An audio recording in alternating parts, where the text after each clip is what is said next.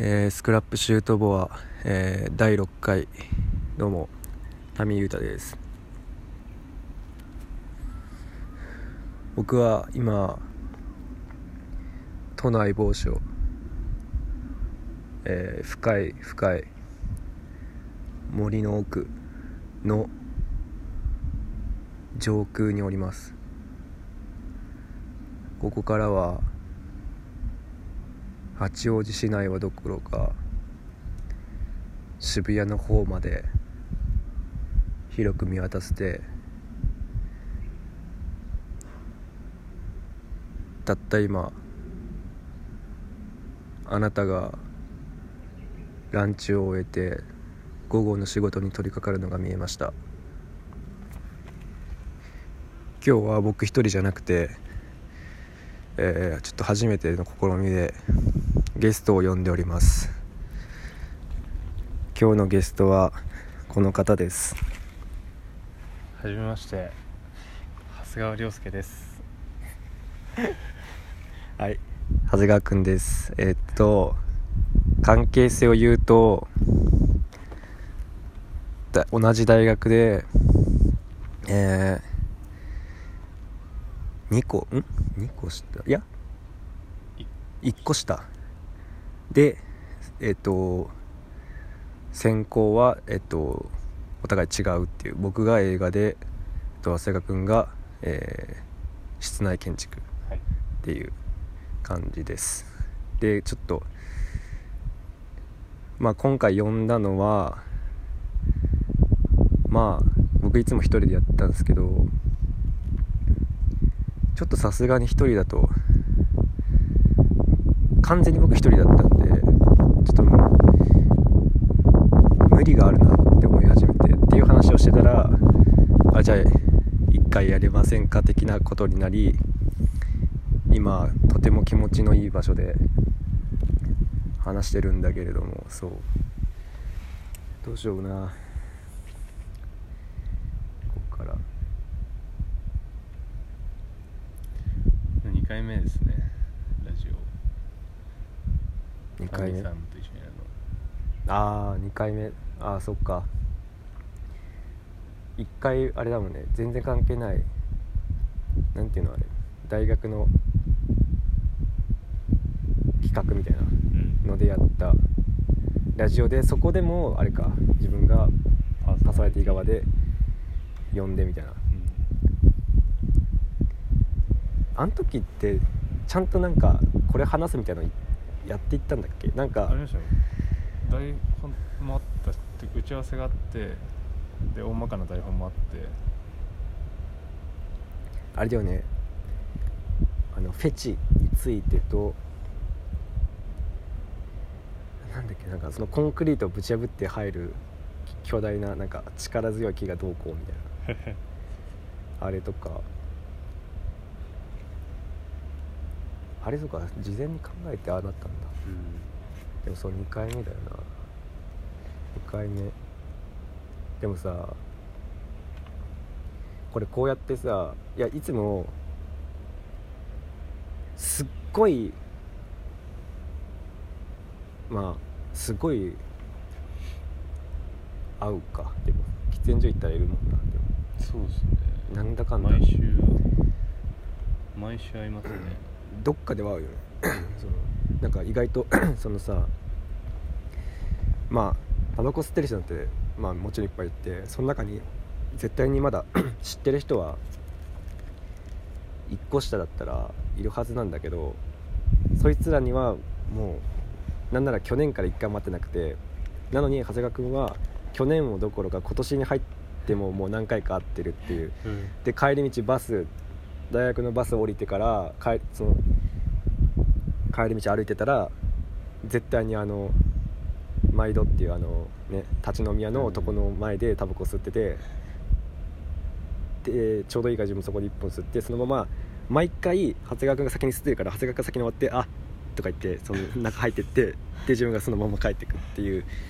流れだから。あと生活圏も多分かぶってるからうん。あのカフェであったりしますもんね。うん。普通に春休みとかにあったり、えいましたもんねこので本当は間道歩いててとか。そうそう。あのいるはずなんだけど例えば造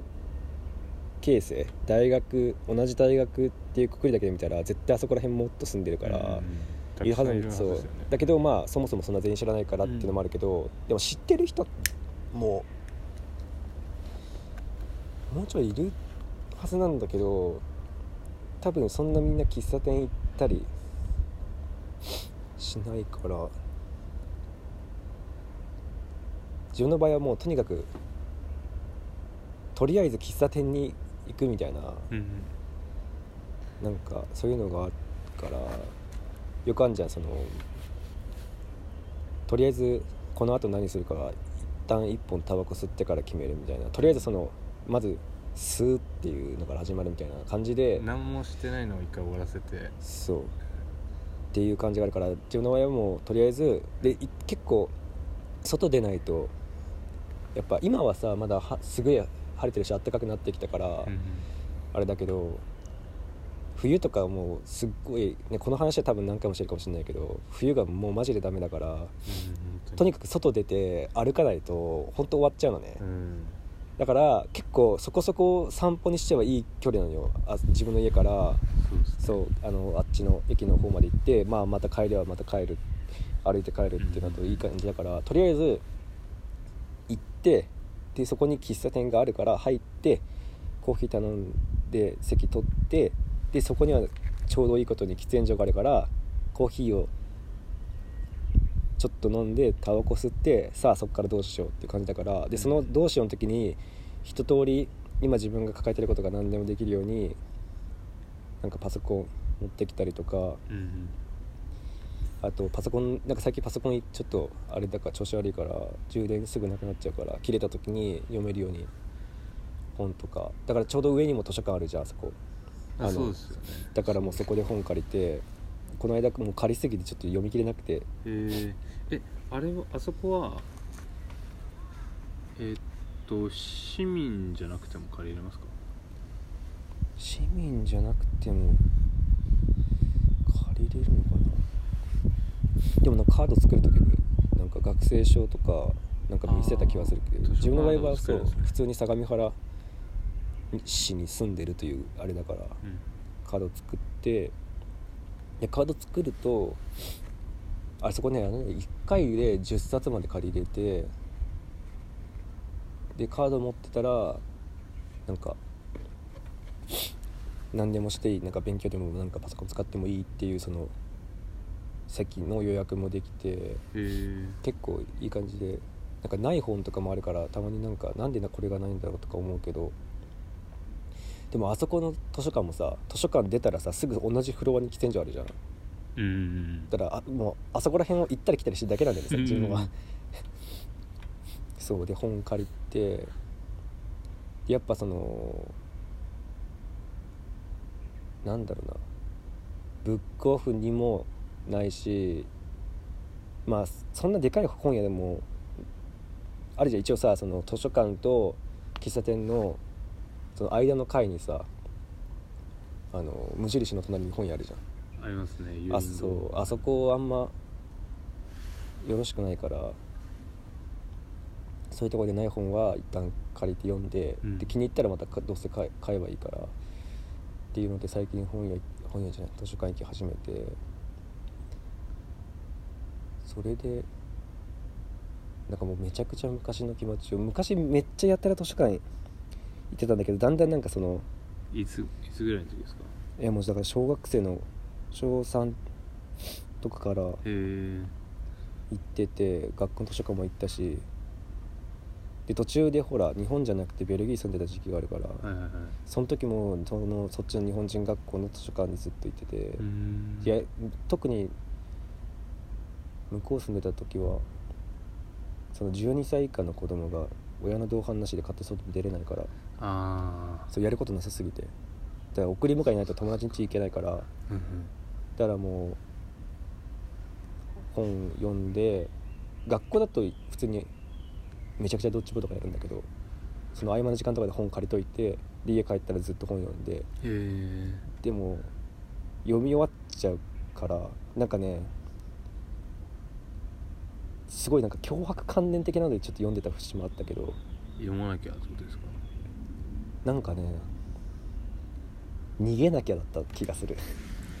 なんかね、うん。いろいろさあの大人になるとあの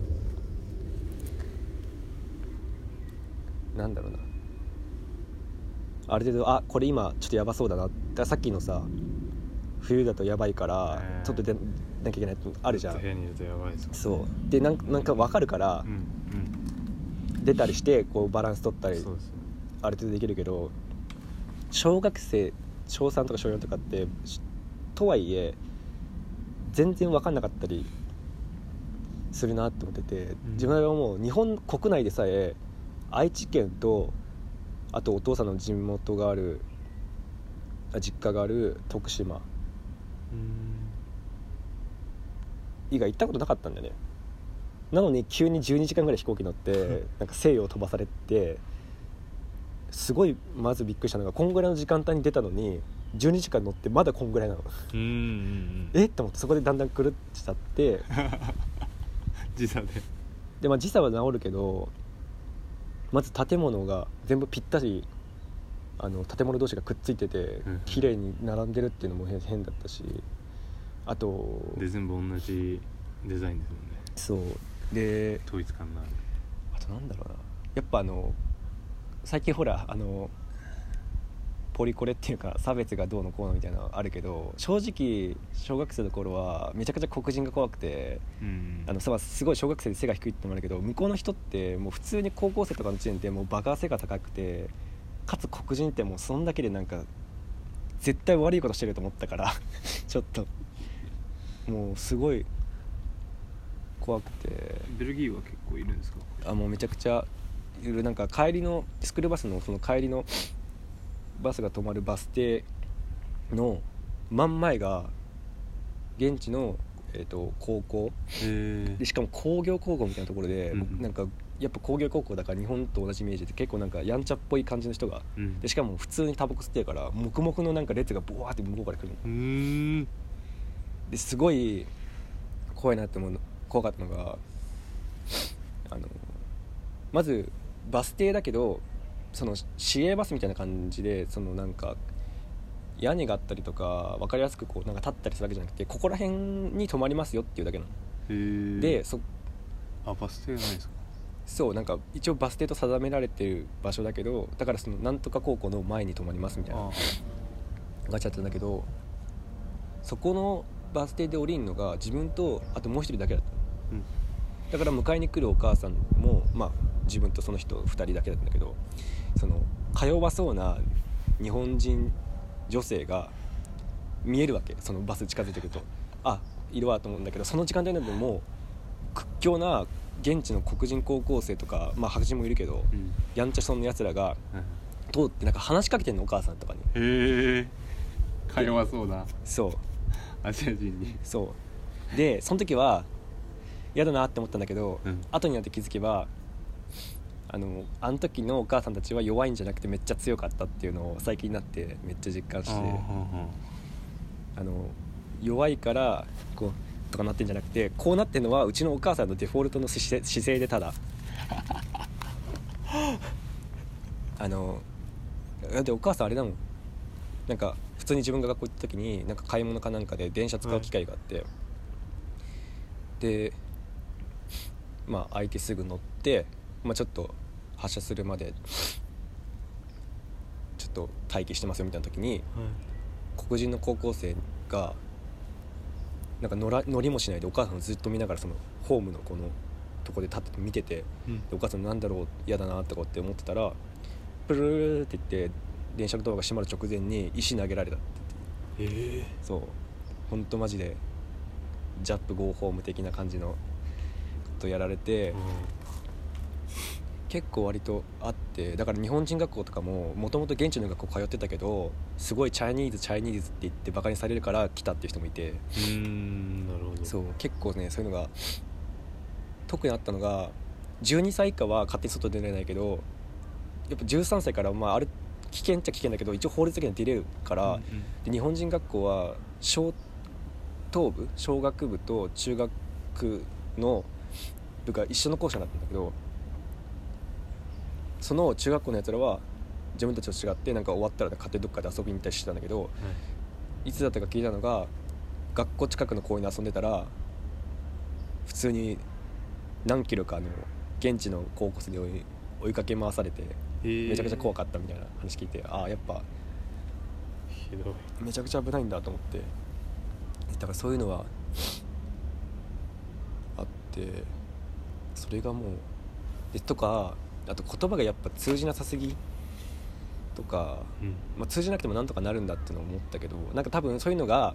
ことげ言葉にできないいろんなストレスがあってだってそれまで本読んでなかったの。日本で。うんうん。ずーっと外で遊んでるようなやつだったのが急に本読み始めてで図書委員にもなってでほずーっと本読んでやっててだからなんかなんだった？なんかあとねあれこれ言ったかな？多分言ったわ。あの枕の位置が気になってしょうがなかったっていう話したっけ？聞いてないです。あれ？なんかこれが敷布団ではい。まあこれ枕もうちょい短いけど枕だとしてこうあるじゃん。こことこことここの間が全部同じにならないと寝れなかったっていう。でしかもそれもなんでそうなったか分かんなくて気づいたらそうなっちゃってでもそれやんないと寝れないんだけど構造的に絶対に同じにならないんだよね。だから自分が満足するまでそれずっとやり続けるっていうもうなんかす気分的にサイの河原みたいなその石積んで積んであの蹴って壊されてまた最初から積み直しみたいなぐらいのなんか 感じだったんだけど帰にまあ普通に日本に帰ってきてでだいぶたっそう一瞬でなった初日に治ったの。あ帰ってきた？そう帰ってきてあもう帰りますよってなって荷物まとめてで飛行機乗ってであの空港着いてああすごい日本ってなんかやっぱ日本の匂いってあんだねとか話しながら家戻ってでもともと住んでたマンション行ってその日にそのまま治ってしかもご飯作って自分でもなんかなんとなく意識し始めるの。ああこれ来るかもみたいな。その歯磨きも終えてお風呂も入って来るかもと思ったんだけどそのまま布団に向かってってそのまま入れたのなんか。あれ？と思ってそのまましかもそのままストンって寝ちゃって。あやっぱなんか日本じゃなか日本じゃないっていうだけで多分今は多分違うと思うんだけどストレスたんだと思ってなんかすごい夢もずっと変なのばっか見てたしあとなんだろうな。結構ねなんか R 指定もラッパーのあその同じ行動を繰り返ができないとやり直したくなるあー。らしいですよ。なんかそうあの人のがダウンタウンかなんかの番組に出てる時に家からその外で仕事で出かける前のルーティンみたいなのを撮ってる映像を見て、うん。ずっとなんかなんかこうやって手をなんかなんか謎の動きをしたりとか、なんかタバコを火つけてちょっと吸って消すっていうのを何回もやったりとかそのパーカーを着ていくか脱いで持っていくかでめっちゃ悩んだりとかうん。っていうのを流れてるのを見ててなんかもうすごい嫌だった。自分見てるみたいで 一時期の。なんかもうすごいでもなんかすごいわかんない。なんかそのレール外れると悪いことが起こるって思っちゃうから、で意味ないってのも同時に分かってんだけど、もう無理だから、えーそうせずにはいられないうん、だから多分あの人すごいなんだろう、すまあ、神経質だよね。やっぱ。うん。だからだからというか逆にそれがなんかスタイルっていうか、うん、あ良さにつながってるんだと思うけど。でもいやでその浜田とかがさ「お前これ1本巻いて吸っとんちゃうやろな」とか言ってたの。うん「いや吸っと吸ってない自分で巻いてないっす」とか言ってたんだけど、うん。あでもやっぱ他の人まあお笑いだからちょっと茶化した方がまだいいっていうのも分かるけどあやっぱ変っちゃ変なんだって思いながら見てた記憶はあるそのあれして、うん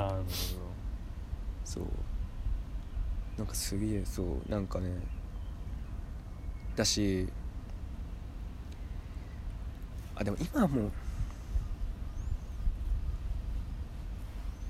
あでも冬の時期はとりあえず喫茶店行こうぐらいのラフな感じだったのが喫茶店行かなきゃだった。時期もある。で冬になった。で暖かくなってくるとだんだんそれがなくなってきて、はい。行く回数もちょっと減るの。だから例えばまだ今は大学があるからさ、うん。図書館とかでも作業できるからあれだけどっていうよりもなんかこう行かなきゃ感があんまなくなってきてなんか行かないと何があるのか全然わかんないけどとにかく行かなきゃみたいなのがあって、うん。あるそういうの？なんか。えっと俺はあります。あでもそれは俺カフェじゃなくカフェめっちゃ行きますけど俺はお散歩がそれですね。あお散歩なんだ。散歩なんか外出て歩かないとすごい気持ち悪いっていうかそれをそれは毎日したいですね。散歩。うん。えでもさなんだろう。例えば自分のその、まあ、枕の位置にしろ、まあ、喫茶店にしろなんかなんだろうな明確な感じがある。なんか散歩って特に何の目的もなく外を歩くことを散歩っていうじゃん。うん。ただだってことはとりあえず外出たいなっていうのがめっちゃあるってことですね。あそうですそうです。なうん散外出たいっ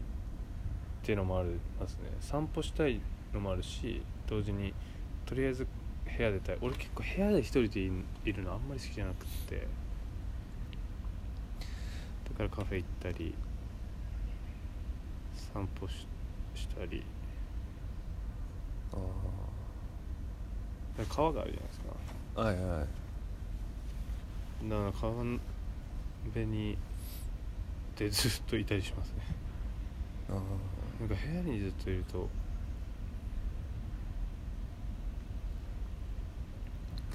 あんまりいい気分にならないですね。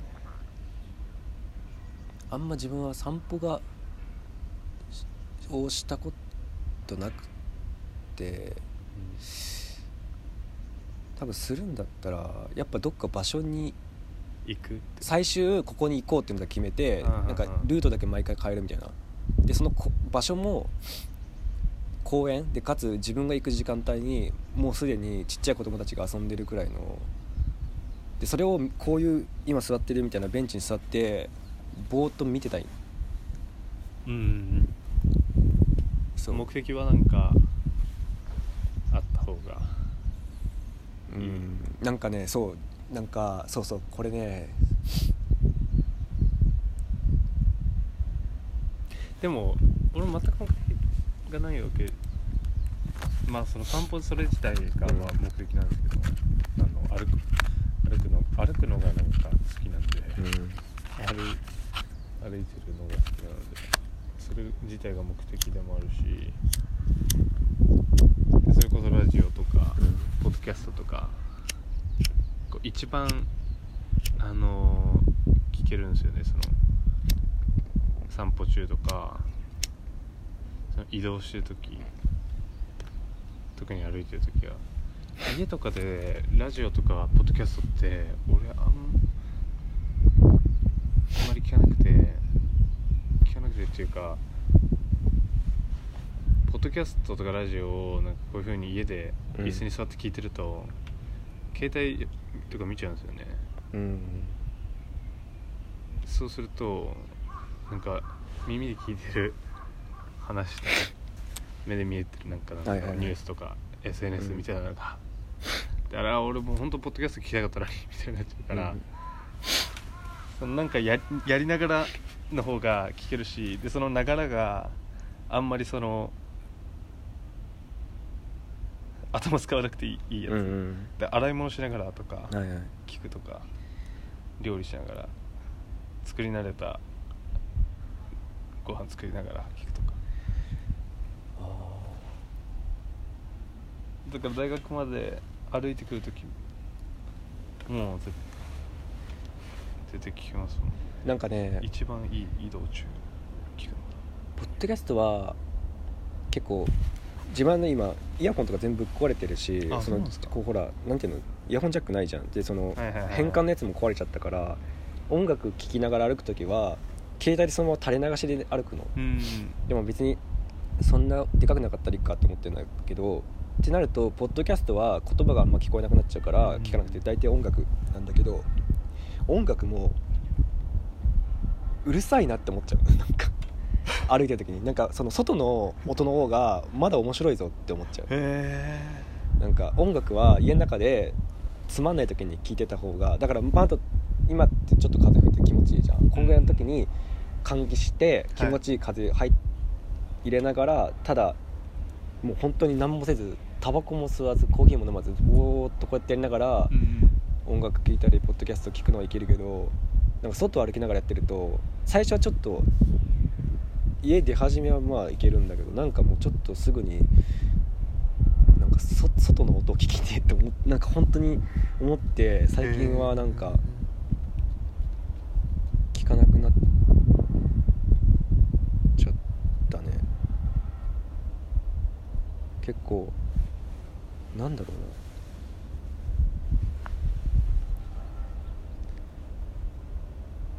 うな。俺は家でも結構ずっと音楽聴いてるしで今度外に出てとか移動する時移動中はラジオポッドキャスト聴いてるんでそうなってくると俺本当に環境音というか聞いてな聞いてないんじゃないかと思って意識的にやってるとやりやる時ありますね。なんか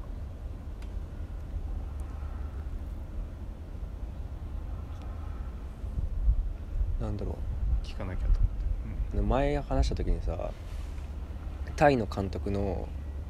ほら多分ああはいはいはい。あのほらそうそう。で今新作のメモリアってのを公開してみたいな、でメモリア見た時に思ったんだけどまあ音楽全然流れないんだけどサウンドにめちゃくちゃこだわってて例えば椅子のきしみ一つもすっごい聞こえてなんかなんだろうな。分かるわって思ったのが椅子のきしみとかあと例えばそういう何自然の素材を使ってるけどちょっと人の手が加わったことによって聞こえる音とか完全に人間が80%ぐらい手加えて作った例えば車とか、はいあのとあるし最初の方のシーンで、ま、すごい暗いところにの駐車場にバーって止まってる車が一斉に前から順番にウィンウィンって鳴り出すシーンがあって。でそれが順番に止まってくっていうだけのシーンがあって何のこいこっちゃ分かんないんだけど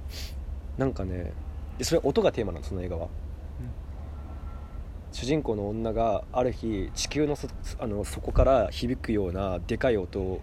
破裂音みたいなのが聞こえてあれは一体何なんだろうっていうのを探しに行くみたいな話なんだけどだから多分音がすごいフューチャーされてて、うん。でその映画見てるとちゃんときき世の中流れてる音をちゃんと聞いて集めるとはい。なんかあるよね流れがみたいな。うんその分かりやすく音楽みたいに例えばこういう音楽理論にのっとって気持ちいいメロディーでリズムでみたいなのじゃなくてむちゃくちゃ予測不可能な音が流れてるはずなんだけど聞き入れる聞き入ることができるんですっかていう。うん。多分一番初めはこっからでできたんじゃないかっていう気はするよね音楽がその。へそっから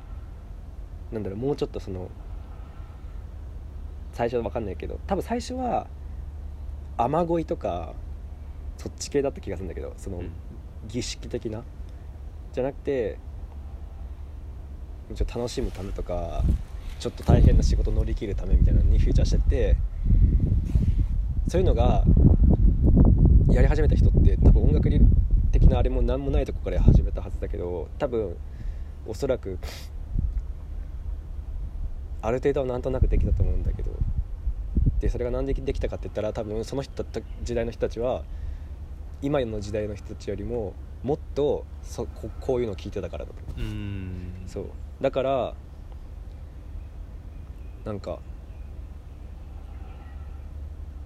もっと聞こうかなって思うしただこういうのやってるとなんかまあ美大の人っていうのもあれだけど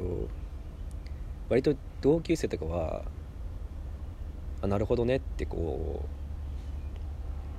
理解してるのか知らんけどああって思っなんか分かった感じのうん。仕草してくれる人がいるんだけど地元とかに帰ると変な人になっちゃうんだよね。だって何もやらずにぼーっとこうやって外見てんだもん。で何見てんのって言うといや別に何も見てないんだよ。なんなら聞いてるんだけど、うん。でで今聞こえたとか言うの？で自分には聞こえてんの？ちゃんと。例えばなんかの鳥とかじゃなくてなんかなんかどっかで物が落ちて響いた音とか。はいはい。けどそそういうのを注意してない人たちからしたらすごいなんかスピってるみたいになるの。うん。でそれが下せんなって思ってるずっと。確かに。でそういうのに楽しみを別に見出してもないのよ。うんぼーっと何かするみたいな。みんなこう「イエーイお疲れ!」ってそっちいいけどいいけど分かるけどこういうのもあるでしょって思いながらうん。生きてんだけどなんかねでそれはすごい抽象的じゃん。なんかその音楽みたいになんかツッツッみたいなのが鳴ってるわけでもなくうん。勝手に鳴っててそれが集まってるだけだから。けどそういうのを聞こうって思ってるからなんかすごいぼーっとしてる感じだけど自分的には目的があるからまだ全然余裕でいけるんだけどゴールが見えないことって全然できなくてそのだから大学1年の冬の時にあこれ言ったのかな？ちょっともう忘れちゃったけどその時住んでた南の八王子南野から長野県の阿智村っていうところまでまあママチャで行きましたよみたいな。うん。うんで、まあ、それは片道240キロぐらいあるけど言ってましたね。あれも普通に考えたらむ無理だし実際無理だったんだけど240キロですよっていうのだけ分かったら漕いでたらいつか着くでしょって思ってうん。見切り発車で行ったんだけどなんかそういうのはいけちゃうの。うん。けど例えばめっちゃ分かりやすく言ったらこの先っていうのは将来とかうん。そういうなんか明確に歩いてたら着きますよみたいなのがないものだとめちゃくちゃ怖くなっちゃって。だからそれでストレス溜まってて特に冬とかになるともう一旦外出てもうとにかく無心で歩いてとかしないともうどうかなっちゃうんだと思う。なんかだからどんだけ遠くてもゴールさえ分かってたらいけるんだけどそれが近かったとしても見え見えなかったら無理なタイプで。だからさっきさ、見せたじゃんあの地球っぽい絵あれでさいつも描いてるキャラクターの体と目が分離して間にびっくりマークが立ってるみたいなとこあったじゃん、あれは多分そういうことなんだと思う。うん。なんかそういうのがああいう形で出たんだと思う。自分的には。なんかそういうのがすごいあって結構それはただなんとなくまああったかくなったからっていうのもあるけど、まあ、やってたらなんとかいけるっしょっていう漠然としたのだけで最近はいけるようになったけど基本ゴールがぼぼんやりでも見えてないとできなくて。うん。どうそれ。例えば建築だったらあんのかな？例えば映画とかだったらまずここと考えながら多分決まったりしたらある程度編集でどうこうなるかわかんないけどちょっとあと一旦撮り始めるっていうことができできるなとか、うん。けどその建築のことは分かんないからあれだけど多分建築以外でもそうだけど。まあ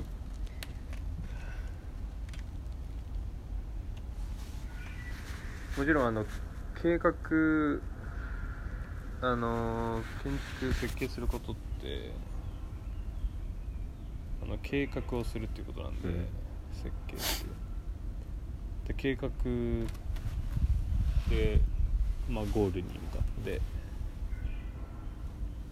それが実際に竣工すると立つっていうゴールに向かってやるものなんでそうですね。一番最初にゴールを考えないといけなくてゴール考えゴールにたどり着くまでにどうどうしてこうしてっていうのを考えていくんでで基本的にはまあゴールある話ですよね。目的目標があってやっていくみたいなでもあのだ建築はこういうものを、まあ、作ってる最中はとかそのどういうものを作りたいか考えてる最中はどうなるかわからないから結構苦しいじゃないですか。それ多分どんな創作でもそうだと思いますけど、でもそれ何作りたいか決まったらあとは自分がこうまあ学生だからまだ計画するとこまでとどまりますけどこれから社会出て建築仕事を携わるってなったら作りたいものが決まったら予算がいくらで、お金はまあその建ててほしいって言ってる人がまあ出してくれてじゃあ施工業者大工さんはどこのこと会社に頼んででこれ竣工あと建設期間何ヶ月でじゃあいついつぐらいに立つかなっていうふうに計画するじゃないですか、でも今あの必修でやってることとかゼミでやってることは都市計画の話なんですけど、うん。都市計画はゴールないんですよね。建築単体は竣工っていうゴール、まあ1個ゴール、まあ、それからいろんなすそこに人が住まう。でそそれから、まあ、す人が住まわないものは建築ではないですけど、うん。住ま人が住んでからがまあ始まりではあるけどでも建物が建つということで1個ゴールだとするけどでも都市計画はあのゴールないんで終わりないんでうん人類が、あの都市に生活している以上終わりがないので。でも、うん。その都市計画みたいなことって、まあ、この間もさ言ってたけどほら卒生もさなんか一応3人だっけ？でやるあのなんかとりあえず一緒にやるみたいな感じだったけど、都市計画ってその、まあ、都市だからででかいじゃん規模が。でそこの計画だから多分一人でやるわけじゃないでしょ。多分その本当にやる時もうん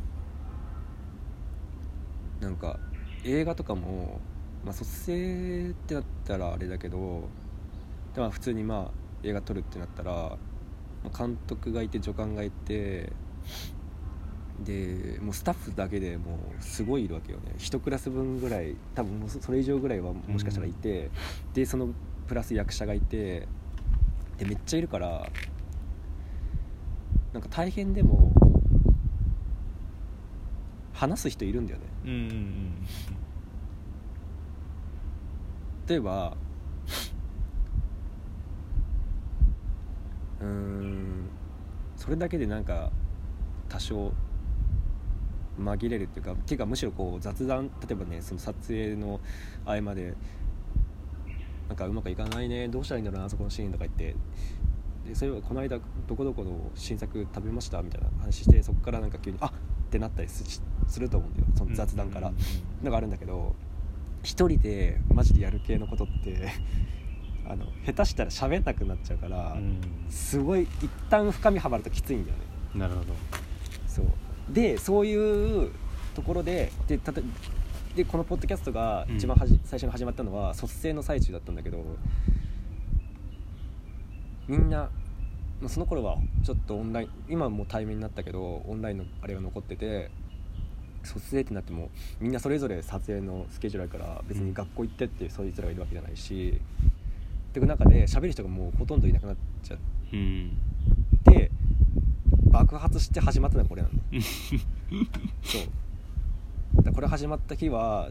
2時ぐらいに思いついてうん。調べてたら Spotify に自分のが流せるらしいぞみたいな。うんうんうん。およくね？みたいな Spotify で自分のが長いってよくねって思ってもうし調べてやって自分のがアップロードされるまで起きてたから4時うん。5時ぐらいまで起きてたの、っていう衝動から始まったのがこれなんだけど。だから最初はそんな感じだったから一人で黙々と架空の相手に向かって喋ってる感じでもよかったんだけどまあ健康的ではないよね。そうですね。全然。だっておかしいもんうん独り言ですからね。そう。なんか聞いてくれよっていうそのなんかその悲しい状況だからね。その 俺の声を聞いてくれよって言って。それで反応を見てあなんかすげえ知らない人が聞いてるわと思って。うん。す。なんかやっぱりあれですね。一人だと何でもそうだけど一人だと続けるの大変ですよね。その初回は爆発でいけるじゃないですか、でも2回目って別に爆発してるわけじゃなくてそろそろ2回目取らないとなっていうので 取りに行くじゃないですかでそれだそれだとその気持ちを継続させるのは結構大変ですよね。だから最初の方だと結構なんだろうな。工夫が見られてだからその最初は普通にまあある程度最初喋る前にさ一人だからどういう感じのつながりで持ってこうかなみたいなだけ考えて喋るんだけど例えば前半に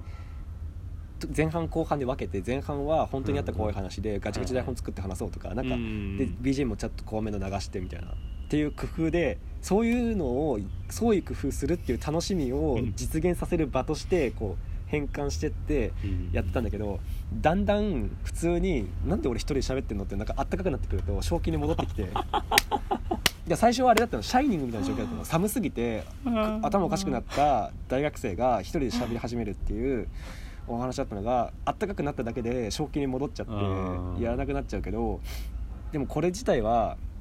別に面白い試みでしょっていうのは思ってんだけどうん。でも一人でやるってなるとあれだしみたいな。あのーいや本当に一人でやってる人ってえ誰か知ってます？でこの間も話したじゃないですか。その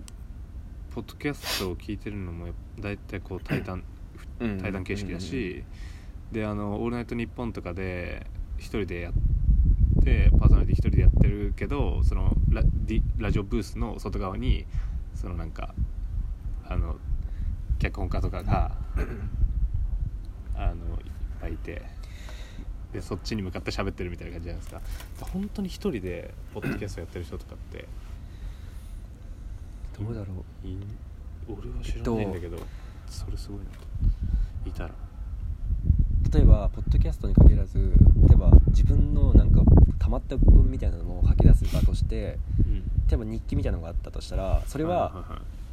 別にその多分いけると思うんだよそのもう別に確かにブログとかはいっぱいいますもんね。でブログとかでも結構最近ブログディグるのハマってて、うん。面白いブブロガーの人めっちゃいてすごいしかもその有名人とかじゃなくて一般の人でなんかあのミスチルのう曲の中に全何百曲の中で一体何か言えって言ってるのか調べたとかあのエモいっていうの死ねっていうタイトルのブログとかなんかいっぱいそういうのがあったりとかしてあと『アメトーーク』の蛍原はうん。その純粋無垢な状態を保つために、うん。テレビ局の地下何何百階に幽閉されている話っていう創作を書いてる人とかなんかそういうのがあってたまたま出てきたりするの。最初はなんかの映画の評うん。批評文とか見てたりするんだけど、おすすめになんかしなきゃ上がってくるのそういう人たちが。へで読むとめっちゃ面白くて、えうんうん。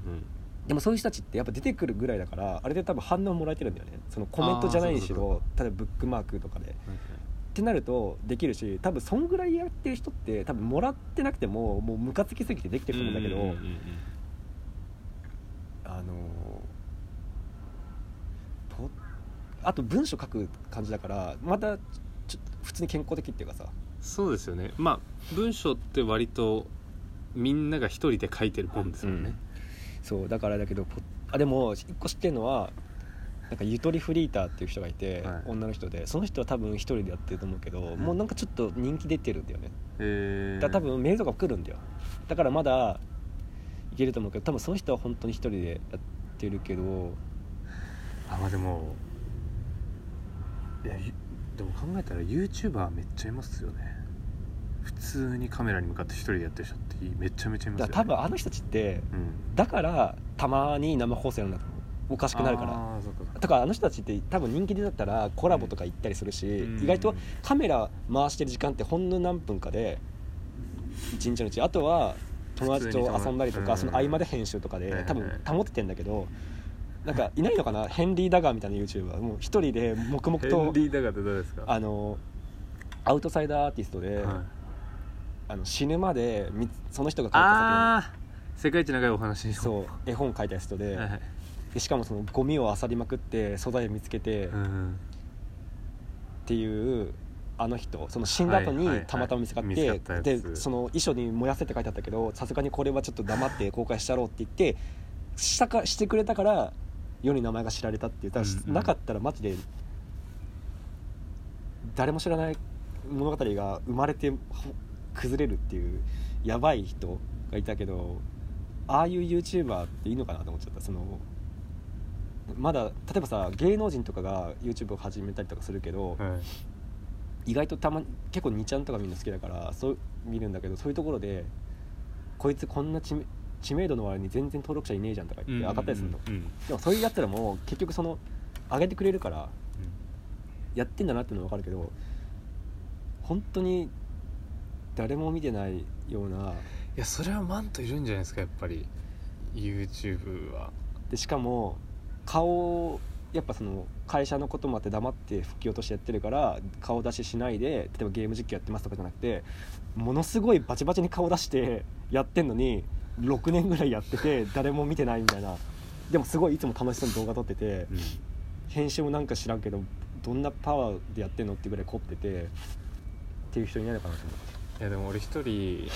あのチャンネル登録してる YouTuber で多分もう3年ぐらい YouTube をやってて、でも再生数が何百とかうん。しているんですよその人普通に綺麗な女の人ででお酒大好きででお酒を紹介したりうん。普通にその動画の中でお酒紹介しておつまみ作ってお酒飲むうん。っていう緩い動画を撮ってる人なんですけどでもでもそ確かにインスタとか見ると普通に友達とめで遊んでてでしかもなんならなんかその人はた多分九州のどっかに住んでるんですけどそのコンビニ何だったかなセブンだったかどっかなコンビニの九州フェアみたいなその CM とかにも出てたんで、うん。ちょこっと芸能活動的なことを多分やらやうん。ってる人だった。多分そうそういう人そういう人だったら多分いるんだろうけど例えばさなんだろうな。自分のためだけに絵描くとかあそうなんかリリー・フランキーのエッセイ読んだ時に、すごいなんかアングラなエロ雑誌の素人投稿コーナーに月に何十枚も投稿イラスト送ってくるやつがいてしかも全部たった一人の女性をモデルにした絵っていう人がいたらしくてピンカラ体操っていうペンネームらしいんだけど、うん。でピリリー・フランキーがいそのいたくその人のことを気に入って連絡取ってもう展示やりたいって言って展示実際やったらしいの、で 実際結構コアなファンとかいて結構来たらしいんだけどなんかその人は誰誰かのために書きたくないお俺のために書くって言って例えば展示に際してオリジナルなんか書いてくださいとか言っても全部断ったし展示の会場にも一回も姿出さ出さなかったしだからリリー・フランキーが会話したその肉声しか知らない。だからリリー・フランキーしか知らない。へって人がいてどこで何やってるのかも知らないしだからもしかしたらなんかなんだろうすごいちっちゃい会社で働いてたかもしれないしすごい有名な人かもしれないけどもうなんか自己セラピーみたいのでずーっと同じモデル描いてる人がいてしかも、白かったら何でもいいからカレンダーとかチラシの裏とかいろんなものに書いて送ってくるんだって。うん。でかつその絵と一緒にとその絵のサイズよりも大きい紙にブワーってその思いが書かれたエッセイみたいなの書いてあってしかもその文章もめっちゃいいらしいの。でその絵は最初具体的だったのがだんだん形崩れてって、うん。だなんか一人でピカソみたいなことやってるの。その崩れてて抽象的になってかと思えばだんだん具体的になってきてみたいな。でその女の人の描くっていう行為が止まった時があったんだって。その時に送られてきた絵の裏に書いてあった言葉が「骨まで骨まで骨まで愛したあんた誰?」とだけ書かれてきてすごいやつだったなって思ったらしいリリー・フ ですごいなと思ってで結構ネットで調べたりしてちょこっと出てきてみたんだけどやっぱすごくてしかも全部点描その点々点で書いてあったりとか、それで月50枚60枚ぐらい送ってくるみたいな。で毎日毎日書いてるらしい。っていう人がいて。でもなんか絵ってさビジュアルでまだ見えるしまだその人はなんかすごいなんかなんだろうな。こうこう入れ込んでる何かがあってでしかも多分別で仕事やっててそれですごいなんかストレスが溜まってるのか知らんけどそれもなんか解放として絵描いてる。しかも分かりやすくバンってこうビジュアルで見えるからなんかこう自分的にまだ健康チックだなって思ってんだけど、うん。なんかそのそういうのの方媒体としてしかもさ自分のためじゃなくあ誰かのためじゃなくて自分のためだからまだわかるし多分それを投稿コーナーに送るっていうのは何でなのかわかんないけどまだわかるある程度アングラな雑誌ってのもあって閉じてるからあれだけど、うん。例えば6年間ずっと YouTube やっててしかもそれが誰かのためじゃなくて自分のためだって言ってるのにしかも YouTube っていうのをここに上げ続けてっていうなんかあのなんかおかしい人いないのかな？なんかそのどっちなのっていうそのでしかも私もき気づいたらおかしくなっちゃいそうなのであの気づかないようにしてますみたいなだもう見つけたいですねって YouTube ってさ正直さ見てほしいからやるよね。そうですよね。まあだからそれ見てほしいし有名になるっていうのは、まあ、それが自分のためだからやるじゃないですか普通。で YouTube はなんだろうただ楽しいからやってて全然有名になりたくないみたいな。そう。なんか真面目たラジオ山田姉妹のうん。マシンガンメタセコイアラジオ。うん。もうもっと聞くなじゃないですか。うん。このポッドキャスト聞くなっていう。うんなんかでも有名にはなりたくないみたいな気持ち分かりません？わかる。なんかね有名とはちょっと違うんだけどなんだろうな。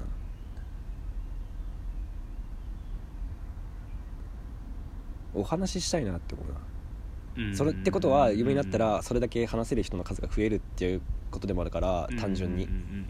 やその最短距離行く手段として有名になるっていうのを選ぶのは分かるけど単純に有名になる本当に純粋にその裏になんか自分今言って自分が言ったみたいなのがあってただそれに自分で気づいてない無意識に閉じ込められてるけどでもそういうのがあっての有名になりたいとかじゃなく純粋にただただ有名になりたいって言ってる人はちょっとこ怖い。なんでか分からなくて怖い。うん、うん、確かに。から、なんかだけど YouTube って結構あるのが2ちゃんとかであまりに少なすぎる登録者の YouTuber を勝手に晒してこいつらの登録者数俺たちで1万人超えさせてやろうぜみたいなのが起こったりするのたまに、うん。それでうよ嬉しがってるのをみんなで楽しむみたいな平和なイベントが起こったりするんだけど、うん。そういうのが起こったりするしその AI のあれでおすすめにたまに変なのが上がってきたりするから完璧にゼロとかないの。うんうん。なんだけど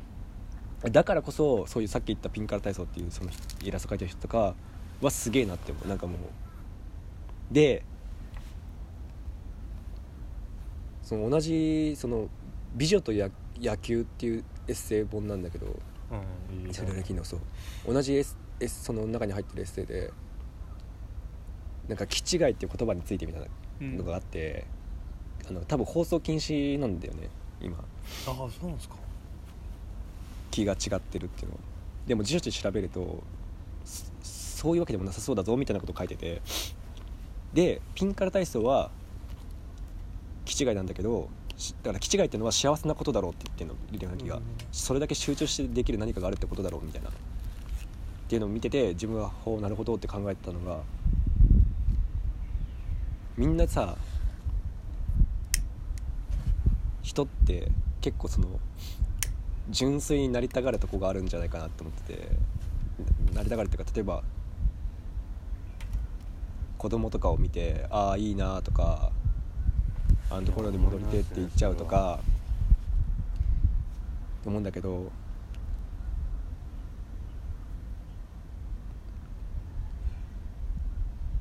わかるけどなくなった方がいいからなくなっていくんだろうなって思ってる。そのうん。同志子供心みたいなのが。で子供心みたいなのがなくなってない人はヘンリー・ダガーとかそのピンカラ体操みたいな人なんだろうなって思う。そのだから子供の時はだから大人その子供の時子供の状態で子供心っていうのを持ってるっていうのとその体は成長してるのにその心だけがなくなってないってなった時では全然状態が違う気がしてて、なくなった方がいいからだからその本当にピュアで純粋な人っていうのは全員狂ってると思ってるのあのそう絶対に。うん。そうだからみんな狂わないようにいろいろなものを捨てて捨ててうん。いくっていう。だから、うん。そうそうね。社会性をいや俺は多分社会性を身につけることなんじゃないかなと思ってて、うん。その子供じゃなくなるっていうのは。こうだから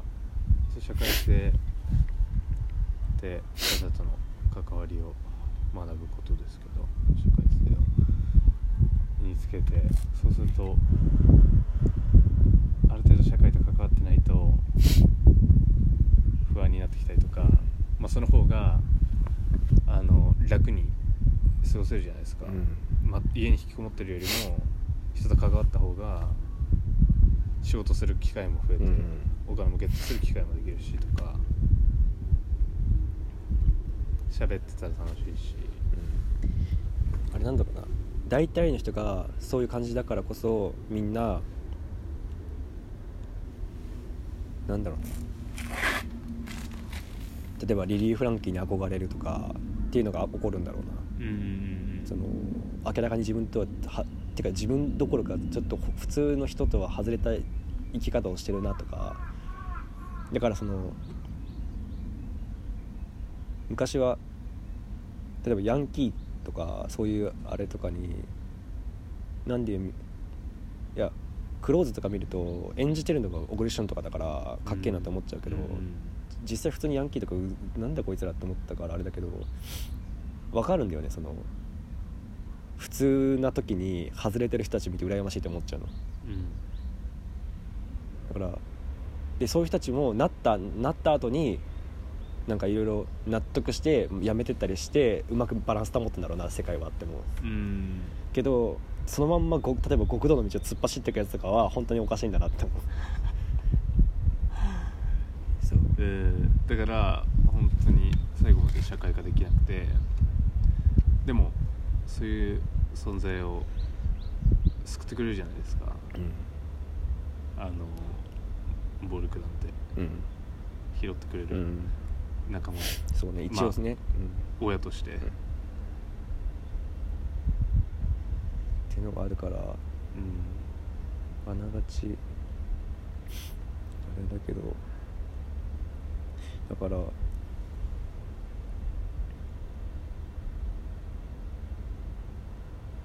結構そういうひ人らってなんていうの外れてるやつらって何とも思ってなくて外れっぱなしなまか外れたことに後悔しながら外れてってる人のどっちかだと思うけど、うん。どちらにしてもそれ見てよし俺もって思う人が少なからずいるような気がするっていうのは、それでもう気づかないんだよねその後者のその後悔しながら外れてってる人っていうのは。その何も思ってない人たちっていうのは別にどうでもいいんだけどああどうしようみたいな。だ一回一瞬それが頭よぎったのがあの留年